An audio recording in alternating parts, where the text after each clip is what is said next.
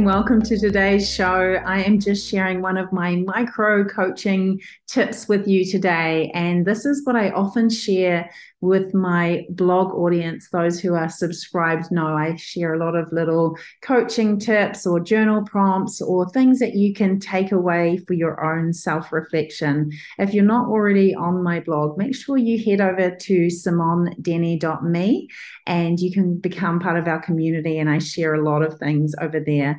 But today I just wanted to share about the power of being bothered to do those things that you often can't be bothered to do.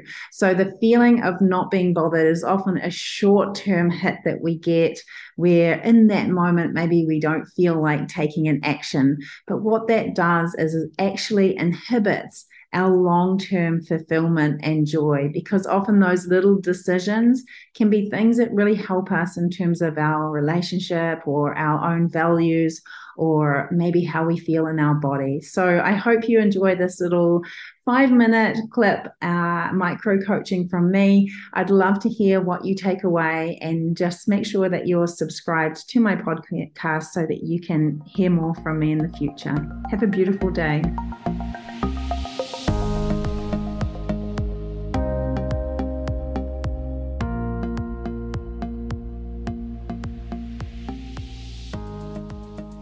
Hello, Simone here. Just a little coaching note for you today. I want you to think about, where in your life are you feeling like you can't be bothered at the moment? Because what I'm noticing with a lot of my clients, and definitely in aspects of my own life, there is sometimes an apathy to do certain things, and there is a feeling of I can't be bothered. And this might show up in different aspects of your life. It might be how you're nourishing yourself. It might be exercise. It might be going to do something with a loved one. It might be your work. It might be just connecting with friends and going out.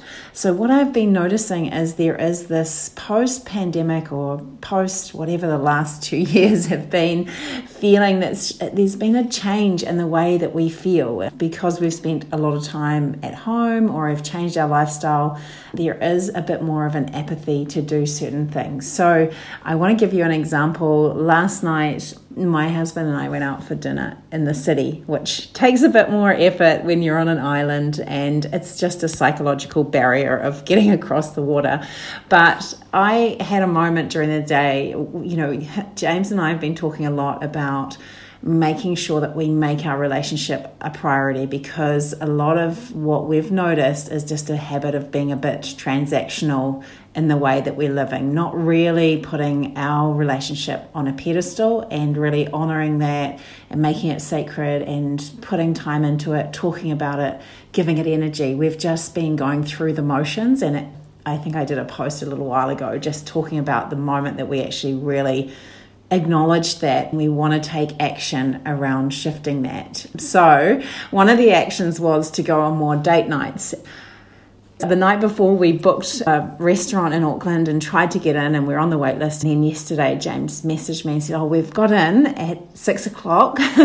Shall we do it? And I had this split second feeling of, can I be bothered?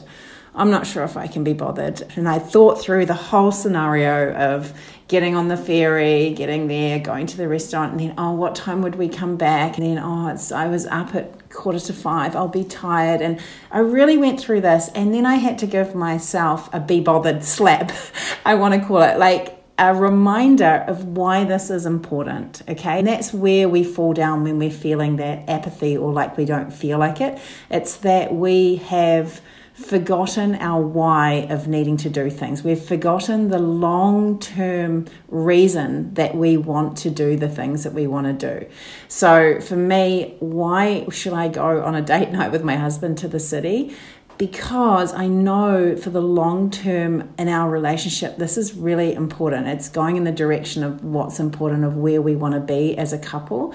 It's also feeding part of me in terms of doing something that's interesting and spontaneous and feels like I'm getting stimulated in a different way. That is maybe not how I feel in the very moment of decision, but I know longer term, I actually need that to keep my life interesting and to keep my value of adventure fair said and my value of connection with James. So what I really want to encourage you, I just want to let you know, we had such a fantastic night, by the way. We went to a restaurant we hadn't been to in a really buzzy area of town that we don't usually go to. We even stopped at a little bar and just felt it felt new and exciting. We had a lot of fun. We loved the food. And I tell you what, it was so worth being bothered. And so often, it is worth it. It's just that when we sit in a place of not being bothered, we can't remember how good it feels when we are bothered. So I just want to invite you to think about, where is an aspect in my life that I'm not being bothered? What's the long-term impact if I can't be bothered in that space? What's the cost of that for me? And that you really want to get intimate with the cost. I say that a lot to my coaching clients. Get intimate with the cost, but also get intimate with the benefit of why you want to do that. When you're in that little zone of indecision and feeling like, oh, I can't be bothered, just go and look in the mirror and say, I'm committed, I can be bothered. So do that and you will shift the energy. You will show up and do it. And I promise you, you won't regret it when you are bothered. That's my little tip for today. I hope you have a beautiful Friday, a beautiful weekend ahead, or a beautiful day whenever you're listening to this. I look forward to hearing from you about what is it that you are going to be more bothered about doing and commit to. So don't forget to look in that mirror, say those words, and you won't regret it.